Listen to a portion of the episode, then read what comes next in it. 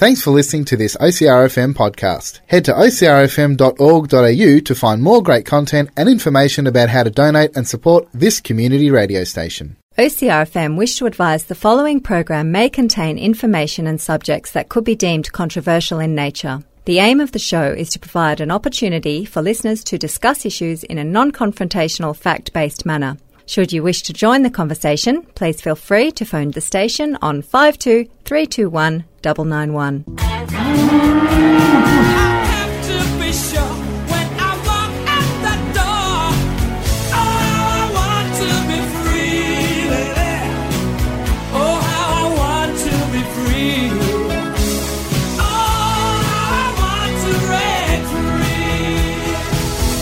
I wish to begin by acknowledging the Wadawurrung people of the Kulin Nations, the traditional owners of the land on which I am recording today's episode.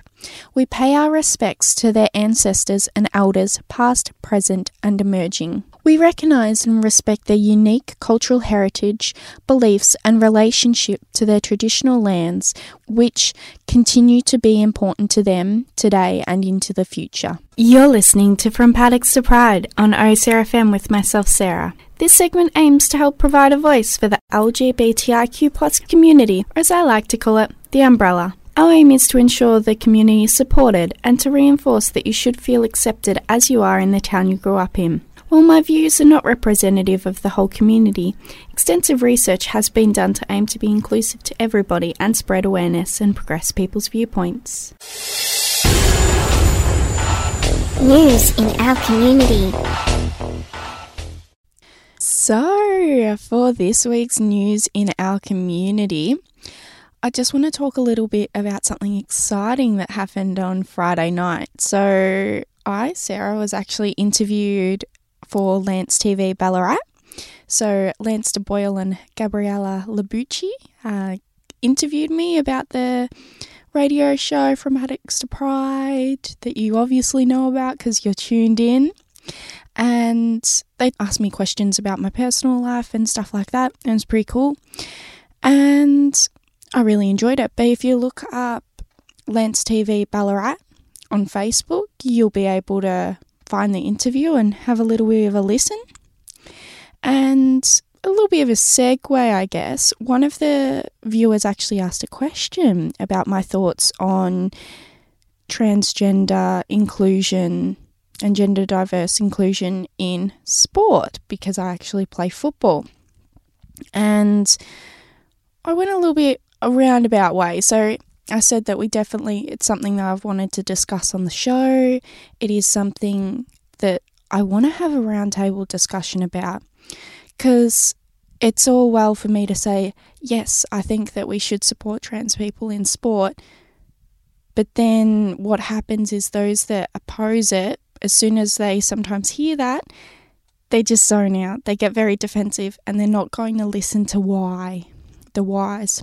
And it is a really there's views for and against and the thing is that I know a lot of people that are against it.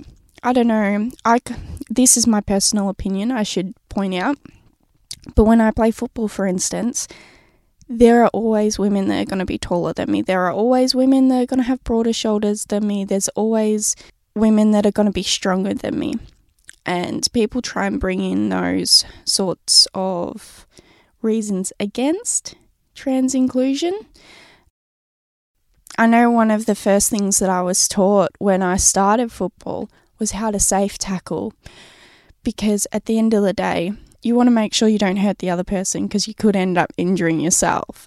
So that's another thing is that people forget oh, but you're going to get injured and stuff like that. But there are safe ways to try and prevent it. Yes, injuries might happen, but I don't think that that should be used as a reason to say, no, they shouldn't be included. And rather than let's have a roundtable discussion about it, people get really, I don't know. It's really interesting because I'm talking as someone that does play sport and I personally I can understand some of the concerns, but at the same time, I don't know, maybe it's just because of where I come from that I come from a point of, well, I know what it's like to try and fit in with society's standards of what we want and everything and trying to hide who you are um, just to appease people and it's not healthy. And I'm sure that there's a lot of people that are transgender that want to just play sport and just do things that they love and they can't because they're just told no. And it's such a shame. And I think it's really, I should talk about. So, the Star Observer actually did a little bit of an article.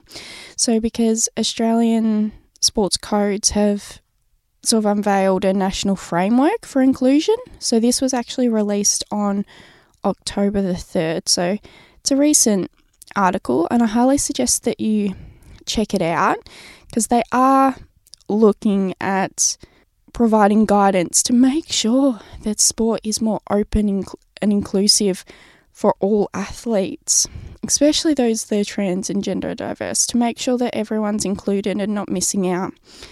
And one issue that I have with when some of these debates come up is people forget that intersex people exist. There are people that don't have this defined, like what we classify as male and female, and there's these blurred lines, and it's like, what about including them?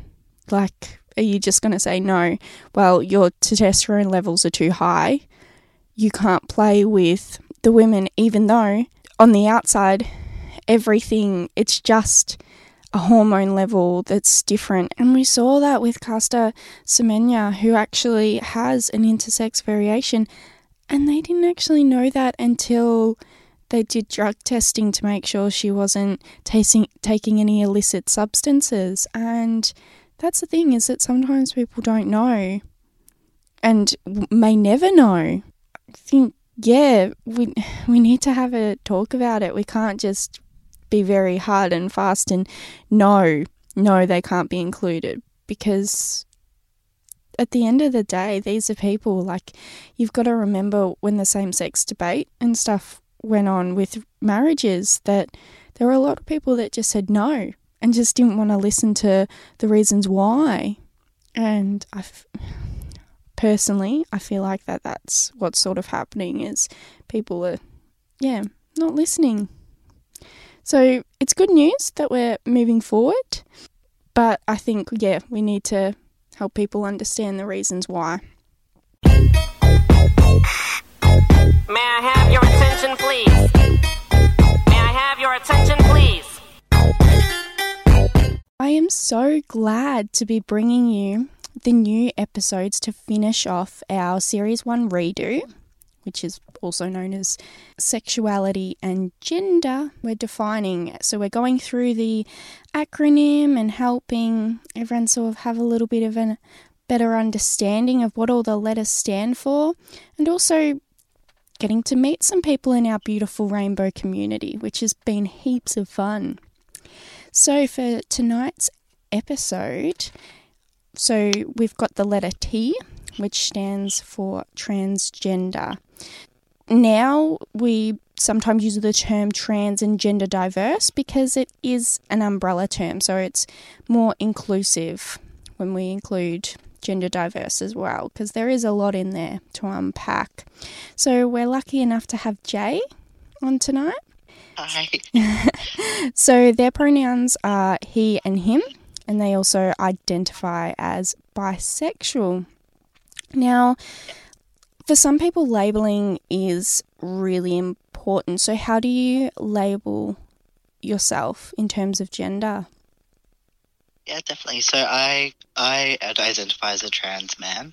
Mm-hmm. Uh, so that's kind of I'm very binary in that. Mhm. Um, but yeah, definitely it has is kind of like a journey that you go through as well. So I feel like as I've kind of got like you know transitioned um, in different ways, I've gotten more comfortable with my feminine side as well. Yeah, so I consider myself as a trans man, but I'm also slightly feminine in the way that I present sometimes too. Yeah, of course, because there is this um, misconception that trans men um, have to be completely masculine, and that is toxic, to be honest. Um, with trans, yeah, so everyone's got their own sort of way of expressing themselves, and I feel like it shouldn't be something that's so restrictive in that. So men can Yeah. wear dresses too. Yeah, and I think um, I think a lot of people when they start transitioning as well, um, or at least for me, it was very much like I had to be very masculine, you know, and all these things to kind of prove like who I was. Um, Mm, but at like you know, I- I've been uh, transitioning or out for like about five years, and as I've just gotten more comfortable with myself, I feel like I can kind of play with gender stuff now. It's Mm. like not as um, I don't have to be as serious about it. yeah, that's really good, especially like yeah, dresses, makeup, those sort of things are stereotypically seen as more feminine things. It's like some guys look really good with eyeliner. Yeah, yeah, exactly. Yeah, Everyone should be able to experience that. yeah, So it's really important that we actually define what trans and gender diverse means. So it's an umbrella term used to describe those whose gender identity or expression is different from what was assigned at birth or is expected of them by society. I think that wording is really important, that whole expected of them by society, because there's all these things that are like societal norms. and Yeah. yeah, yeah. There's- Definitely, it's it's very. I think um, when you're raised uh, like you know a specific gender, and it if it doesn't really fit you, it's really difficult to kind of speak out about it as well. You don't really know what the opposite of that is or why you're having those feelings as well. Yeah, of course. Yeah. In terms of those definitions and everything, there's also an important one that I want to bring up uh, cisgender, if you've seen that. Um, sorry, I'm talking to the listeners. You've obviously seen that, Jay. Yeah, that's Um, yeah, But a lot of people think that, it's a new term. It's actually not. it's quite old. It's derived from Latin and the whole cis terminology. And it's a great term, I think, because unfortunately sometimes people use the, they'll say normal instead of saying cis. So the whole idea of using the terminology cis is to avoid saying, oh, I'm what I was born as or I'm normal because let's face it, what is normal anyway? So there's other terms that people use as well. So assigned female at birth, so AFAB, and there's AMAB, which is assigned male at birth. So it's to avoid these terminology of like that makes people uncomfortable because sometimes people also don't like using the terminology trans. Like that is a personal thing. Have you come across that at all, Jay? Yeah, so some people don't use um, the termi- terminology of being transgender, especially like I think it's more around people who are non-binary. They might, might not identify specifically with being transgender, um, because being transgender is like kind of, I guess, traditionally like this very binary thing. Mm, Um, yeah. But a lot of non-binary people do identify as transgender as well, um, and they're definitely welcome in the community as well, um, even if they're not taking any kind of medical steps to transition. Um, it is something that's quite common as well. Yeah, and that's something that we talk about quite a lot is that labels are a personal thing. Very much Yeah. so. And some people like using them, some people don't, and it's really it's a personal thing and you can't tell someone, "Ooh, I don't think you fit into that category." That's Yeah, that's really harsh. Yeah, exactly. I think within our community, um, you know, we do try and make it as open as possible so that anyone who, like, you know, even if you're just like exploring, like, your gender identity, Mm. you know, you're welcome in those spaces to kind of explore, and there's no pressure to, you know, be one certain way or to identify a specific way. And, you know, that's not the aim of, um, you know, the communities that I'm involved in as well. Yeah, and there's some really good terminology that sometimes people use when they're not sure when they fit in. So I've seen it used quite a lot more, which is really good, is terms like genderqueer Yeah. and stuff like that. And we talked a lot about non binary and gender, gender fluid in our first episode with Malibu. Malibu's an amazing person and was able to give us some insight into the, Yeah. that aspect, and it was really quite cool. And Yeah. talking about how there's not just terminology such as they, their, them when it comes to pronouns, there's a whole heap of different ones that people choose to use as well. Yeah, definitely. I think um, as we go on, you know, our our language is just going to, you know, get better and better. I think even, you know, we we use the word transmasc Mm. in a lot of the groups I'm involved in because it's not people don't necessarily identify just as you know just as trans men and you know if or if they're just exploring they just want to see kind of the masculine side of it and you know see if they do want to transition in any way Yeah, because transitioning can involve various things. Like it isn't sort of like a straight and easy process. Like it is usually a process. So it is sorry a process that transgender people undergo to in order to live their lives more fully as themselves. It doesn't necessarily have an end point, but it can include various things. So, like, it could involve surgical procedures and hormone therapy. There's so many aspects to it, and it is such a personal thing. So, it is really important to remember it is pretty, it's a bit rude to ask yeah that sort of thing because it Yeah. is, it is personal. It's like you wouldn't. I'm just trying to think of. Yeah, you wouldn't ask to see what's in someone's pants, sort of thing. So Yeah, it's yeah. yeah, I think um, I find it funny, like a lot of the people, because I'm very open about um, talking about stuff. So people are always ask, they they get really shy about it, but they want to ask the question. Mm, And you know, I, I'm like I'm happy with talking about stuff. So I'm generally like, you know, don't ask other trans people these things, like unless you know them very well. But mm, you know, I I can chat with you about it. You know, but yeah, it, it can be quite like it is it is rude to kind of ask, Mm. well, like how did you begin your life, or like you know what you were born as. mm, Whereas, um, yeah, I feel like I'm I'm a very open person. Like I'm kind of very good at dealing with people in that way mm, because it has been so long since I started transitioning. mm, So I feel like I'm kind of used to it. So when you know when people have questions, I kind of think, you know, I prefer them to be asking me than someone who's just starting transitioning, Ah. having to educate people.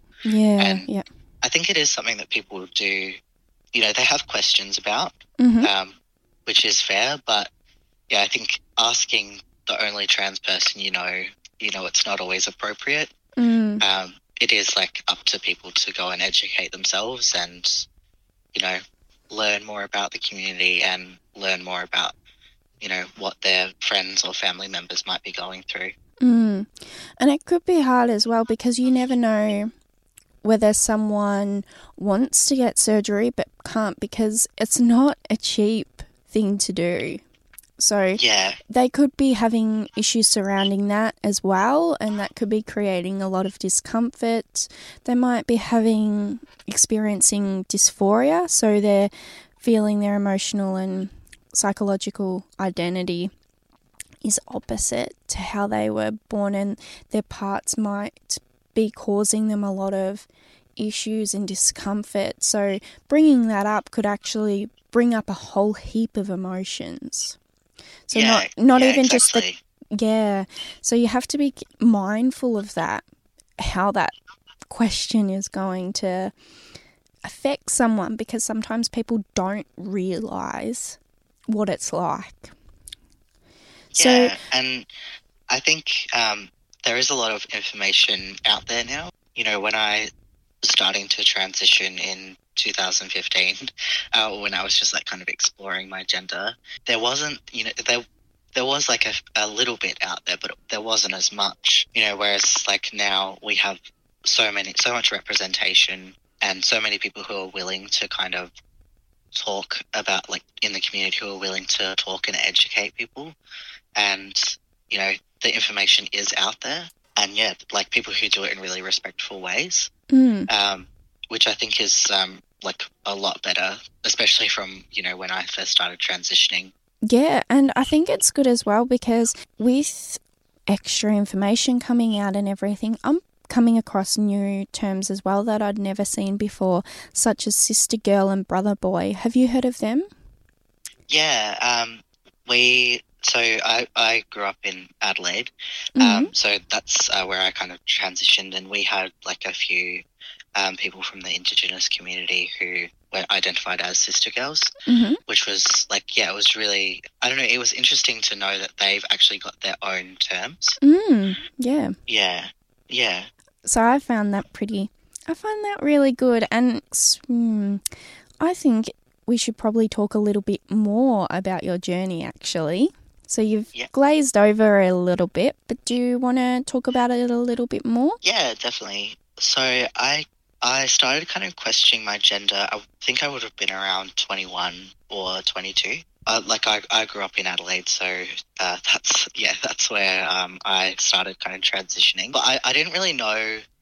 Uh, it's a hard thing to explain um, dysphoria because it, it is just like this really intense kind of feeling. So I always kind of felt something was was kind of off or something or wrong Mm, um, but I never really could kind of pinpoint what it was. Um, and then I I started seeing uh, one of my friends. Um, so she's a trans woman. She started transitioning, and I kind of followed her journey. And I was like, oh, like that's really cool. You know, she's becoming who you know who she always was, and I was like, oh, that's really awesome. And then I was really struggling for a while. Like I was ha- I was having really bad anxiety. I, I was studying, but it, it wasn't a great year.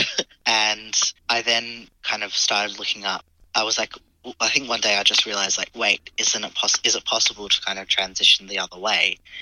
And I just remember kind of watching YouTube videos and reading articles, and just I was like, it, was like that feeling. I can't explain it. I still can remember the feeling. It was like I finally knew what was wrong it clicked, sort of yeah, thing. Yeah. and and like at first it was really scary, and I was like, I was so it, it was very difficult to kind of come to terms with because I was like, oh no, like this is really this is going to be really difficult for me. But you know, I was lucky to have like uh, like really good friends around me. My friend who I lived with, she she was just amazing. She was like, if you want me to use different name, different pronouns, just let me know and I really like had the time, you know, in like the first couple months of kind of coming out of, of well, exploring my gender, to like kind of explore who like who I felt like and you know what I wanted to be um, and what my values were around it, um, and that was just really like a, a really good time having being having that space to kind of you know explore everything before I came out to everyone. And you know coming out itself was a lot harder but you know it, it's always it's always going to be difficult because not everyone knows about transgender people. Mm, and people don't necessarily understand. Mm, and they don't understand why you need to change. The main thing that I found was other trans people and being around other trans people, especially during that that first part, you know, of transitioning and coming out. That was um, the best thing for me, just to know that there were other people like me, and we were all kind of in this together, even if our journeys weren't exactly the same. You know, we we all were able to exist and continue and grow, and you know, be happy. yeah, and I think it is important for listeners to know that if you are considering your gender and you're questioning it, there are support groups and everything, but also I have friends that they've started to explore themselves and it's a case of it's okay that you don't come out to everyone. Like it is a sometimes it is a long process and it's okay if you say to your close friends look this is what i prefer to be called but i'm not comfortable with everyone knowing Yeah, yeah Yeah, definitely. And I think Um, I definitely had that for like the first three to four months. Um, you know, of my kind of exploring Mm. process, and I think even things like picking a name, like that, wa- that was Mm. something you don't want to make that decision in, you know, in a snap um, Mm. judgment.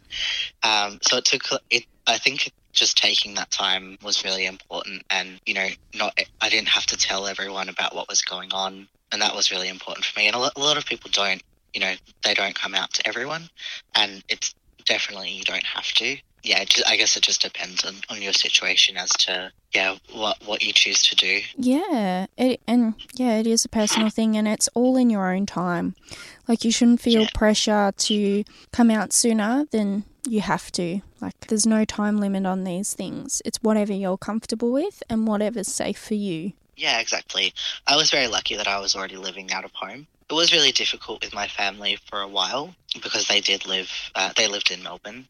Mm, I, f- I feel like I'm very lucky. My family did, like, you know, they did try and kind of understand.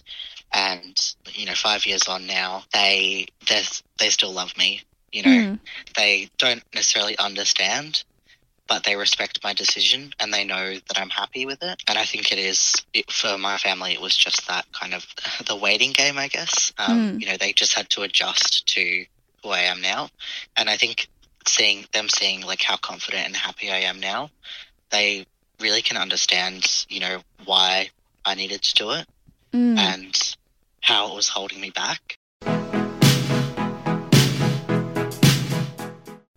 So, seeing as we've talked about your journey, would you be able to talk about perhaps some resources you found useful or how to seek help? Yeah, definitely. So, um, a lot of the resources that I kind of found um, personally were through the trans community, you know, within South Australia. Mm-hmm. Um, so it was very, like, it is very difficult to kind of find um, specific places, um, like, especially if you're kind of in a regional area, it might be more difficult. Um, however, I was really lucky in Adelaide. Um, they just started a group, um, and it's now called Transmasc SA Mm-hmm. um, and they really kind of supported. Well, I was I was really kind of shy to go Mm. because I'm not like I'm not always the best at kind of um, branching out and making friends, but the people there, because everyone there was trans masc, and it was just so supportive, and they had so many resources. You know how to navigate the healthcare system, and you know how to kind of find the resources that you're looking for. Um, at that point, I was waiting. I was wait, waiting on a list to get in to see a, psych, a psychologist who did gender, like who basically did gender kind of gender dysphoria um, diagnoses. Um, which, if you go through them, then you can get hormones.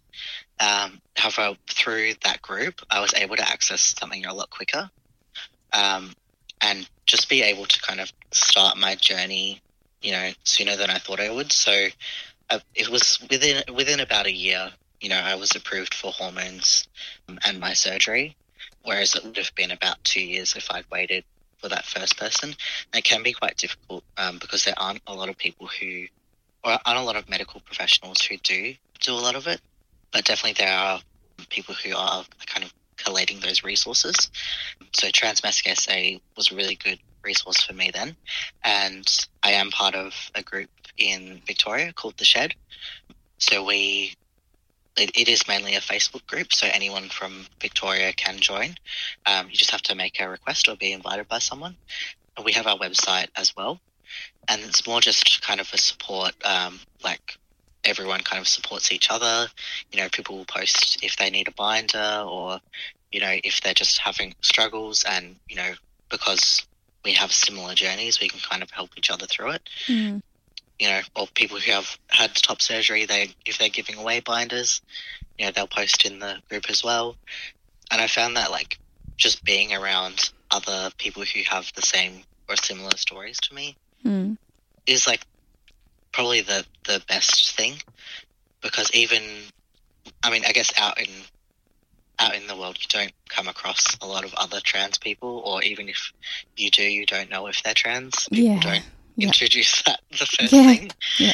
um yeah, so I think just having, you know, a voice of peers and people you can go to for support is kind of the best thing that helped me.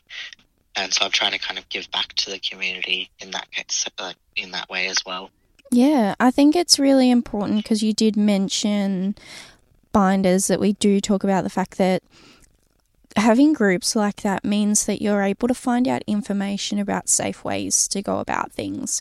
Because I know when I initially started doing this radio show and researching and trying to find out about things that I didn't know or didn't understand, it became really evident that there are unsafe ways to do things and binding is one of them. So for listeners that don't know, so maybe it'd probably be best if you explained it, Jay. Yeah, definitely. So, a lot of people who are um, transmasculine or trans men, they do have a lot of dysphoria around their chest because that is like, I guess, kind of like the most obvious kind of sign of, you know, being born female. So when so there is something called binding. Now it has obviously evolved to be a lot safer over the years. Mm. Um, so we do have something. Basically, binding is flat, wearing something tight so it flattens your chest area, so you have a more masculinized chest. People used to do it with bandages, which is not safe.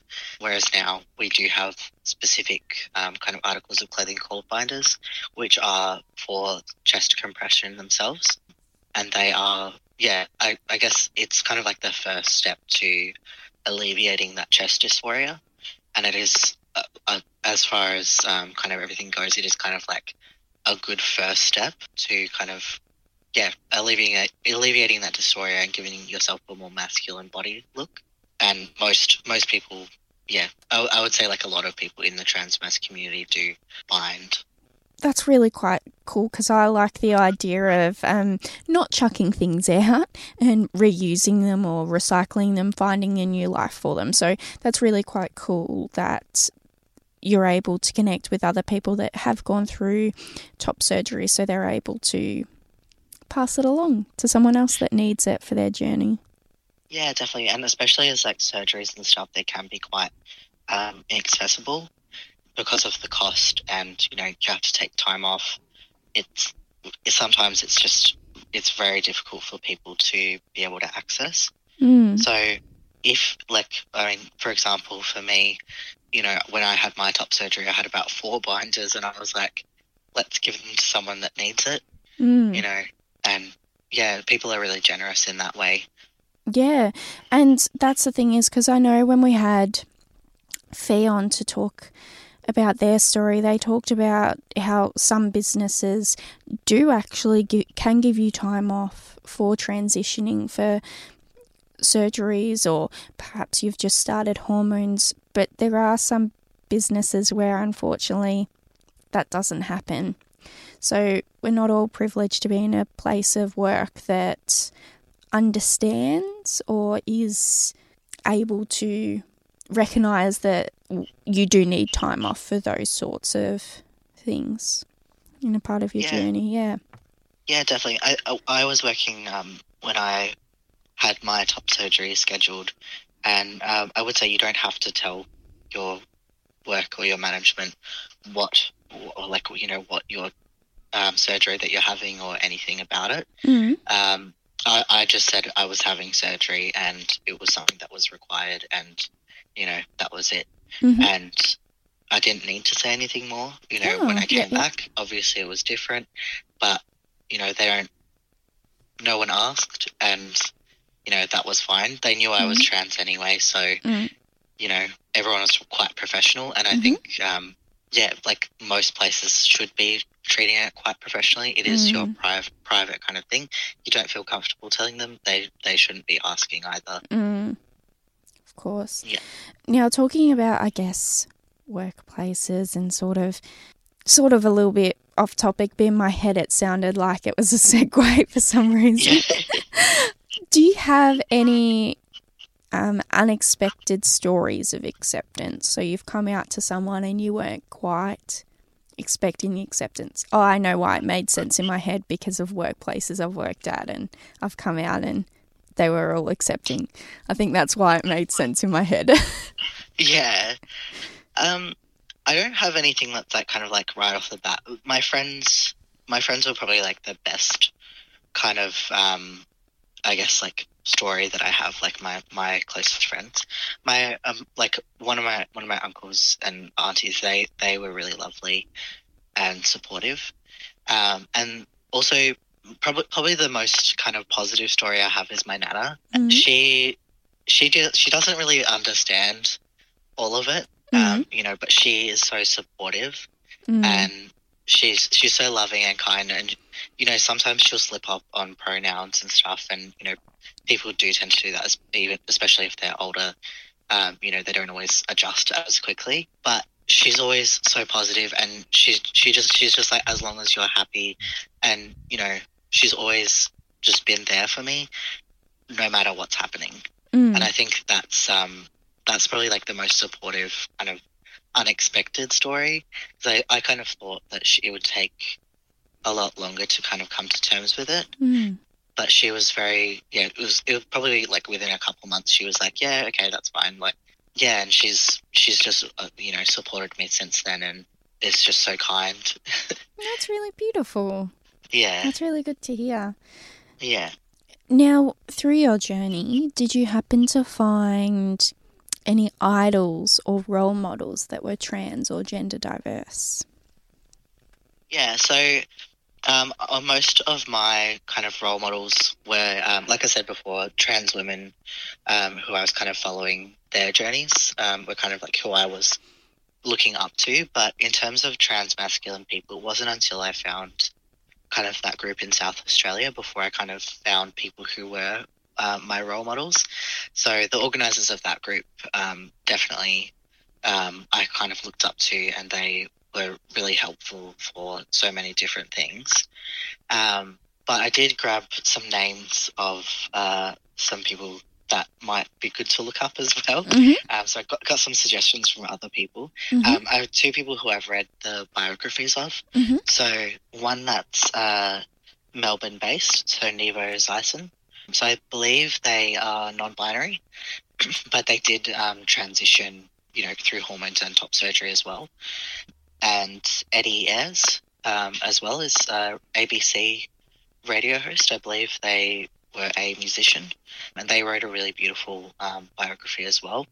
And I've also got a couple other names. So Jamison Green is a US trans man who does represent the community.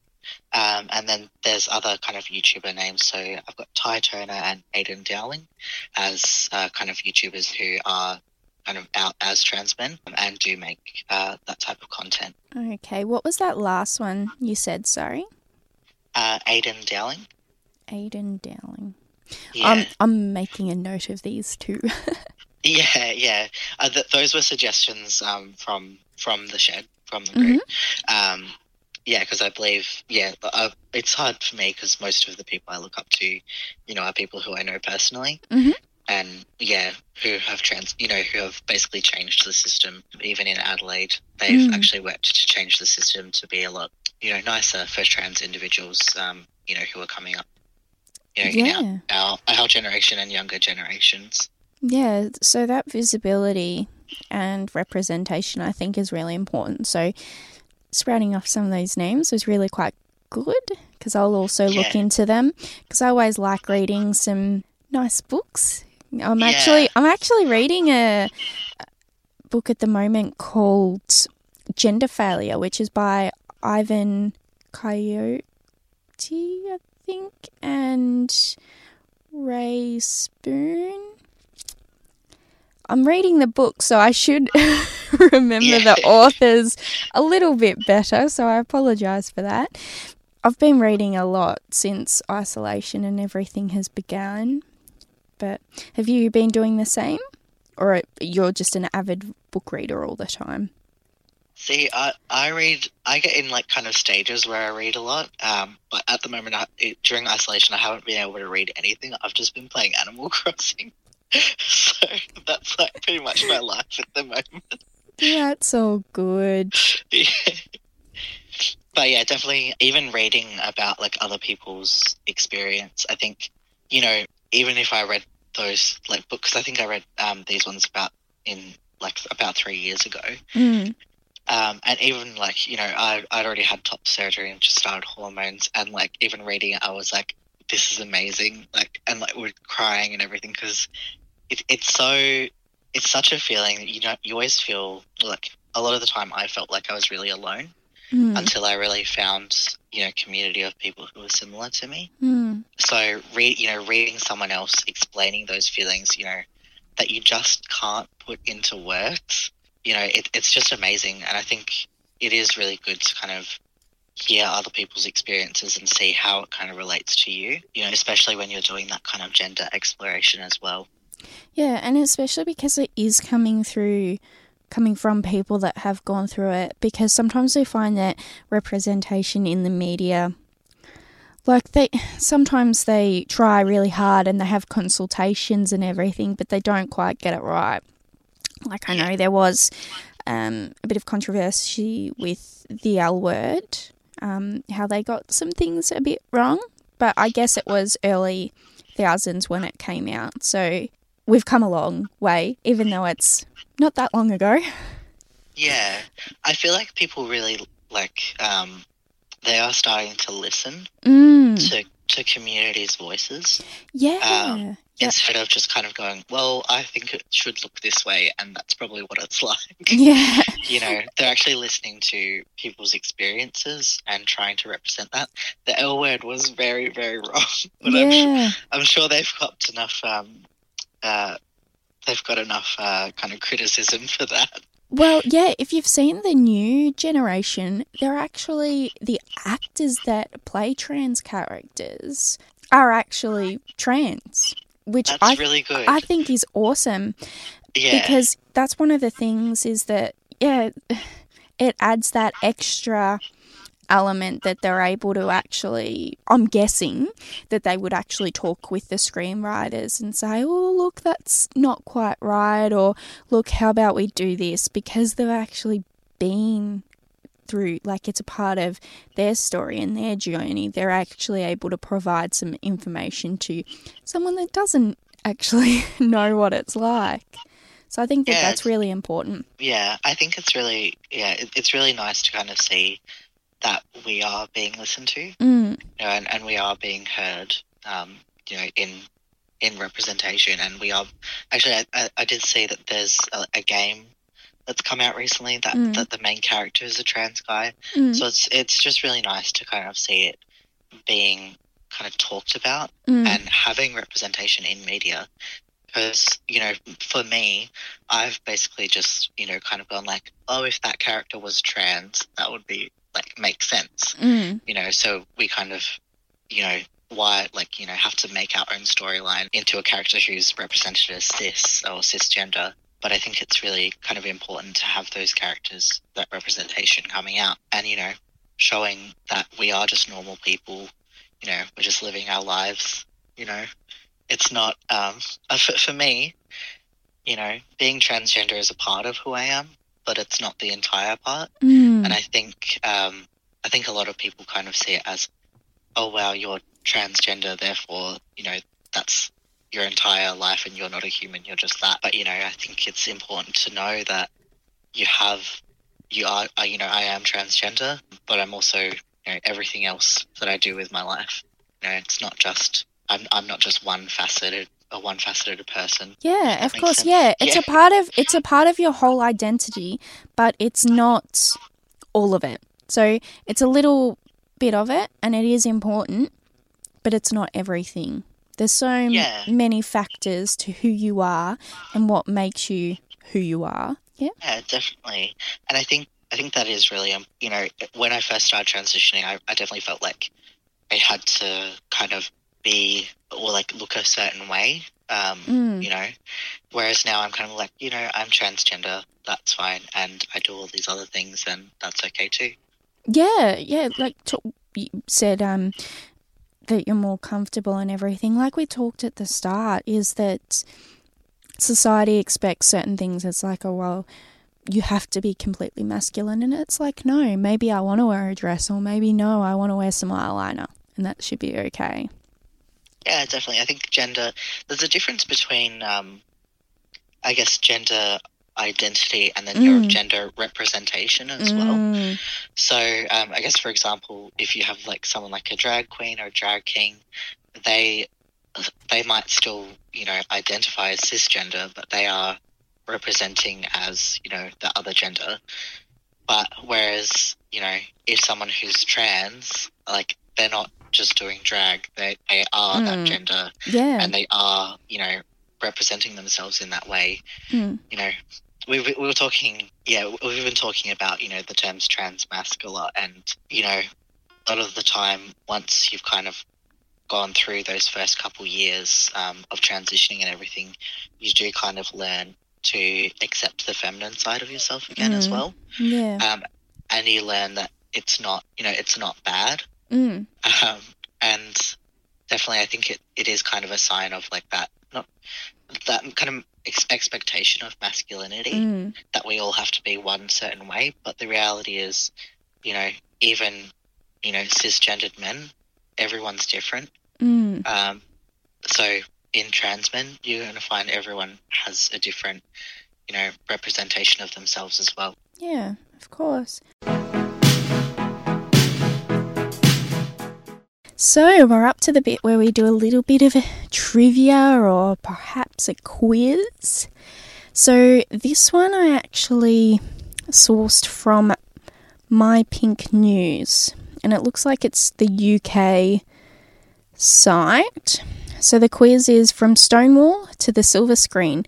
How much do you know about transgender history? Are you ready, Jay? I don't know, but You do. we'll see. How we go. So earlier in 2019, a gamer raised 160,000 for transgender charity Mermaids by non-stop gaming for an entire day. But what game did they play? uh, It was Harry Brewis. what game? Hmm. I'm trying to think of any like. No, I, I'm not sure. Yep, so he played Donkey Kong 64 for an entire day. I thought it was like going to be like a trans themed game. Yeah, no, it wasn't. So the reason why they raised funds for that charity was because part of its lottery funding was suspended because of an anti-trans campaign. So that's why it was important to raise funds for it. Well, that was good that they used. Okay, what year did the World Health Organization stop classifying transgender as a mental and behavioral disorder? I believe Oh. that might have been in the 90s. No. No? This is bad. In May 2019, the World Health Organization officially changed the global manual of diagnosis, as in the previous manual, it was considered a gender identity disorder. Yeah. Yeah. I think they they stopped. Yeah, th- there was something about they stopped kind of um, declaring it as a mental illness. Hmm. No wonder there's so many issues with misconceptions and people not understanding. Yeah. I feel yeah, like I think, that's- Um, there is a lot of kind of misinformation about it out there. Yeah, that's awful. I can't believe it was so recent. I would have thought that that would have been in the 90s. There you go. Yeah.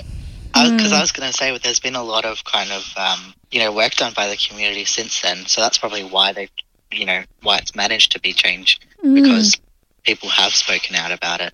yeah. Oh, I haven't actually seen this yet. Uh, which TV show has the largest cast of transgender actors in TV history? I know the show. Well, there's a couple of shows that it could be. Mm? I'm thinking Sense8 or uh, what's that other show? Oh, I can't remember. I loved Sense8. Yeah, I'm, I'm like Sense8 or oh, there's another one, but I can't remember it. I'm going to go with Sense8, but it's probably not right. Do you know what it's about? Uh, no, Okay.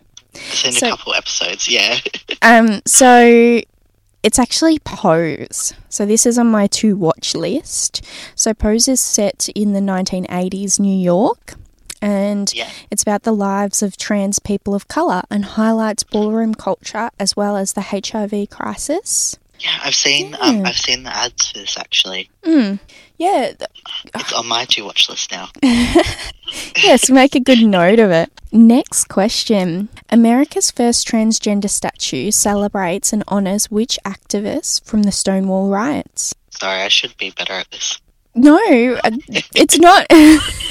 this is all about, for our listeners, this is Um, all about yeah, fun, Ma- having fun. Marsha P. Johnson. Yep, and Sylvia Rivera. Yeah. Yep. Yeah. So they were fundamental to the uprising at Stonewall in Yeah, um, 1969. Yeah, and I think it's important as well, you know, um, especially, I'm not sure if it's, um, a- lot of the times in the US, it is Mhm. black trans women who are Mhm. kind of paving the way mm. towards LGBT rights as well. Yeah, and a lot of this stuff I only know because I've done so much research for the show, and because I try to get everything right. Sometimes I don't because I am human, but I try to learn, learn from Yeah. my mistakes and everything, which is really important. We need to remember that. That's why it's important to try and educate those. So if they do see something wrong, let them know. or if Yeah. they get something not quite right, just be like, hmm, and educate them. Okay, so, ooh, who made, oh, who designed the transgender flag? I've seen the video of her. Mm-hmm. I don't know what her name is. Uh, I wouldn't be able to tell you her name, but I've I've watched the video of her explaining ho- why she designed it that way. Do you and she's she's a trans woman. Do you want to tell me what the f- the colors mean? So she was saying that the obviously the blue and the pink are for masculinity and femininity, Mm-hmm. and then the white is for like the kind of non-binary slash like kind of um, that transition period of of of it. I think. Yes. yeah, yeah, yeah. Yeah. And the name that you're looking for of the transgender woman is Monica Helms. Yeah. There we go. and you're like, oh, there it is. This is the thing. I I don't remember names very well, but I I've seen all like all the videos. That's all good. I've got a true or false one. So this one should be. You have 50% chance of getting it right. yeah. okay, so a transgender man pioneered the use of X ray photography to detect tuberculosis. I'm gonna say yes. It doesn't actually. Oh, there we go. No, he was the first documented transgender man to undergo gender reassignment surgery Wow. in the US. Yeah, I should have read that, all of that, before I. Because I'm like, mm, and then, like, oh, no, I just. I didn't read it in my head properly. That's all good. That's okay. I I think, do that's it. yeah, I think you did really well at that quiz. I I don't think I did too well, but I I have notes for next time. Yeah, well, I reckon all it's all yeah, it's all learning, and it's more about the listeners going, mm, I might make a note of that, and also for me going, mm, I might research that later, or well, that seems like something to look into. So, yeah, I think that was heaps of fun.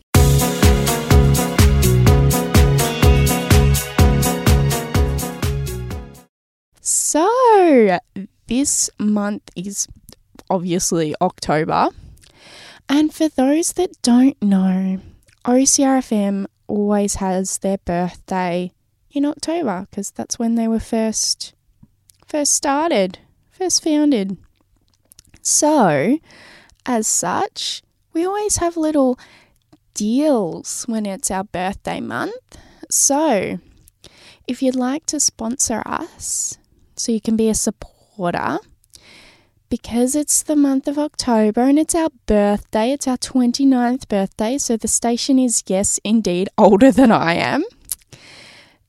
The membership's only $10 during OCR Tober. See what I did there? I didn't come up with that, obviously. They always use it.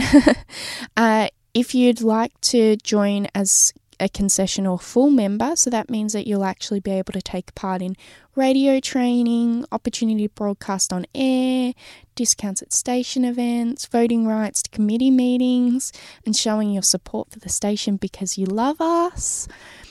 It's discounted to $35 for concessions and full members is $45 during OCR Tober.